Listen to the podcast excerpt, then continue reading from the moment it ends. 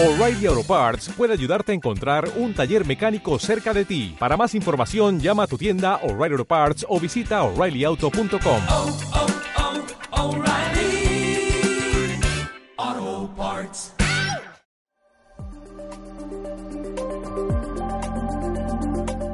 Bienvenidos a su programa Consejero Empresarial. En esta ocasión nos encontramos en la ciudad de Tijuana en el evento de Fiscalística e Compliance Estratégico Empresarial. Estamos en compañía de nuestro, de nuestro primer expositor que va a, va a continuar las siguientes entrevistas por ser nuestro anfitrión. Gracias. Raúl, muchas Gracias, gracias, y felicidades por la exposición. De verdad, el, el tomar en serio el compliance para mí y pues para los dos que hemos discutido Claro. mucho este tema es muy importante. Así Me es, gustaría que en este momento aprovecháramos este, hablar sobre el tema del compliance, primeramente como prueba. ¿Cómo podríamos para hacer esta reflexión y cambiar un poco la argumentación y sobre todo la integración eh, operativa de una empresa? Claro, de hecho, te comento, estaba platicando con el maestro Benjamín, que es el que ahorita en una siguiente cápsula lo vamos a entrevistar, y hablaba de que es un poquito complicado eh, y complejo aterrizar el compliance de una manera probatoria, pero no imposible, sin duda. Aparte, ¿por qué? Porque es muy extenso. La manera efectiva de, de hacerlo es entender que el compliance es todo lo que ya conocemos, una estructura, metodología, políticas, pero también se va a convertir en la materialidad de los actos de las empresas, de los contribuyentes, y, estas, y esta materialidad se va a convertir en temas de ya contenciosos o de, litigio en una prueba. Recordemos que en el juicio contencioso administrativo, cuando haya un acto de molestia que impugnar un crédito fiscal, pues vamos a ofertar ciertas pruebas para que el magistrado pueda deducir de nuestros argumentos y con nuestras pruebas si el derecho nos asiste o no nos asiste. Entonces, en este caso, el compliance es una opción fundamental hoy en día de, de generar medios probatorios en un tema de litigio fiscal.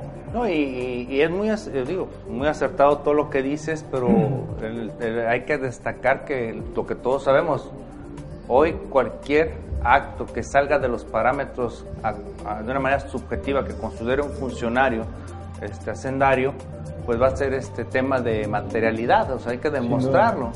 Y aquí el tema, bueno, en el fiscalística que vamos en Guadalajara, del litigio fiscal estratégico, Claro. que también nos acompañaste, la Gracias. doctora Melissa de Alba, que nos habló sobre la importancia de lo que viene siendo la pericial contable. Correcto. Entonces, yéndome a este punto, compliance, pericial contable, ¿qué, ¿cómo lo manejarías dentro de un litigio? Claro, digo, al final de cuentas sabemos que una de las pruebas que se pueden ofrecer en un juicio es la pericial. Y en el caso de poder demostrar, en efecto, que un asiento contable, una deducción, un acreditamiento es procedente, pues formulamos una pericial contable. Es evidente que es un medio de prueba interesante, importante, pero puede ir advinculado al compliance. O sea, es, es como la suma de, de elementos que te van a dar un mejor resultado. No únicamente a la confesional, sino también si lo advinculas a una prueba.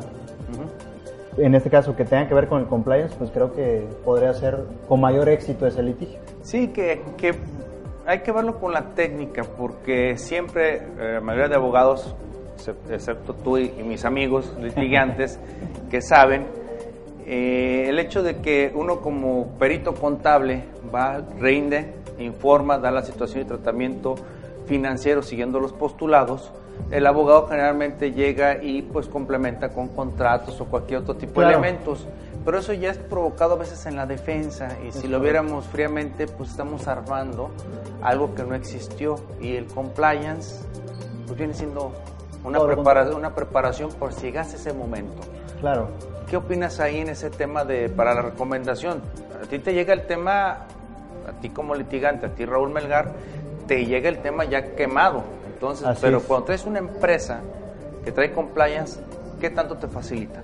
Sin duda, mm, recordemos que el compliance se entiende como eh, la forma de mitigar riesgos, prevenir riesgos. Y en, y en el hecho, en ese postulado de la prevención, pues evidentemente vamos a tener mayores elementos, sin duda, si hay un compliance efectivo. Y no una maquilación de, de pruebas que sucede mucho y ha sucedido, ¿no? Así Y es. que recordemos que hoy en día está limitado jurisprudencialmente a no aportar pruebas ya en sede contenciosa, sino solamente en sede administrativa. Entonces, aún vuelve más importante y más necesario el compliance en las empresas. Incluso desde el, desde el propio acto de fiscalización, cuando, cuando están requiriendo, pues inmediatamente aquí tengo mis políticas y respaldados con manuales, diagramas, lo que significa pues un compliance. Es correcto. Necesariamente hay que tener, eh, hay que tener la cultura de prevención y no de corrección. Ya el, el asesor, el abogado, no solamente es el bombero que apaga fuegos, o no debe ser. El que debe ser el que previene, el que va de la mano con el empresario, aunque no tenga problemas, sino está previniendo cualquier embate de la autoridad, que como tú lo dices, la autoridad hoy ya no distingue. A lo mejor nunca lo ha distinguido, pero antes pensábamos, bueno, pues si me porto bien, pago mis impuestos, no va a venir. Ah, no, a pesar de que me porte bien, haga todo bien, puede llegar. O sea, no estamos exentos de estas situaciones. Entonces, ahí es importante dos cosas. Especializarse en el tema del compliance y la conciencia del empresario de que es necesario tener compliance. Fíjate, e- este tema, aquí hay algo eh, que te voy, a, te voy a hacer una pregunta. Yo tengo un pensamiento que surgió en una entrevista accidental, fue algo fortuito, y tomé y adopté, adopté un, un concepto que le llamé EDOS por accidente. Porque cuando un- alguien no integra bien un expediente, sin querer queriendo, o, el, o puede ser que el empresario con el que realmente trabajó se colocó por accidente como no localizó y le aplicaron el 69. En ese punto, para cerrar este- esta, esta, esta cápsula, Raúl, danos tu, tu recomendación ante estas, estas circunstancias pues, irregulares, pero realmente sin intención de dañar al fisco. Sí, creo que, que- creo que es importante que partamos de... He hablado mucho de la conciencia, de la conciencia del empresario, de la conciencia del asesor, pero también de la conciencia de la autoridad.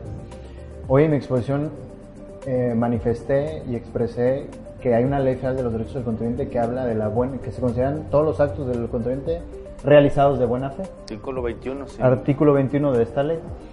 Si partimos de esa idea, podemos eh, generar conciencia en, en estos, en estos tres matices, pero también en esa conciencia ser cautelosos en cada una de nuestras, de nuestras eh, acciones, actos.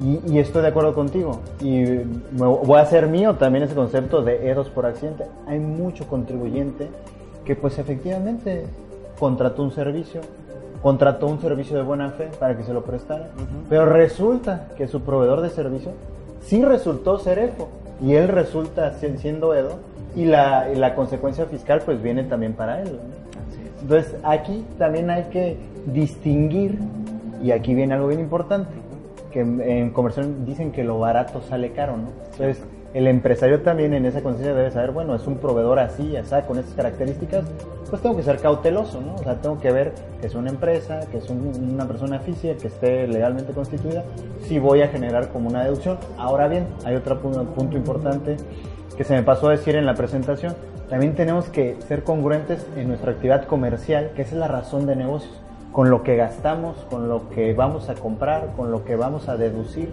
que hay que tener una lógica, ¿no? No puedo ser eh, productor de tomate y estar construyendo una carretera, ¿no? Y que me facturen, ¿sabes qué? Servicios de construcción o de asfalto. No tiene lógica. También hay que tener esa, esa, esa idea del negocio de una manera correcta. Así es. Bueno, Raúl, pues en esta ocasión pues te ag- agradecemos en particular a ti, a tu hermano Antonio, a tu hermano Jorge, a tu familia que nos está acompañando también Gracias, gracias. aquí en el evento, tu papá y tu mamá, y pues en general el grupo MD, porque nos, nos permite estar aquí en Fiscalística, en Tijuana, primera, Así es. de aquí en adelante. De- sí, primera de muchos, ¿no? No, muchas gracias por la confianza, gracias por tus atenciones y pues esto que sea el principio de una relación muy larga. Muy bien. Raúl, Gracias. muchas gracias. Bien, con esto terminamos esta cápsula en esta ocasión. Nos vemos en la próxima.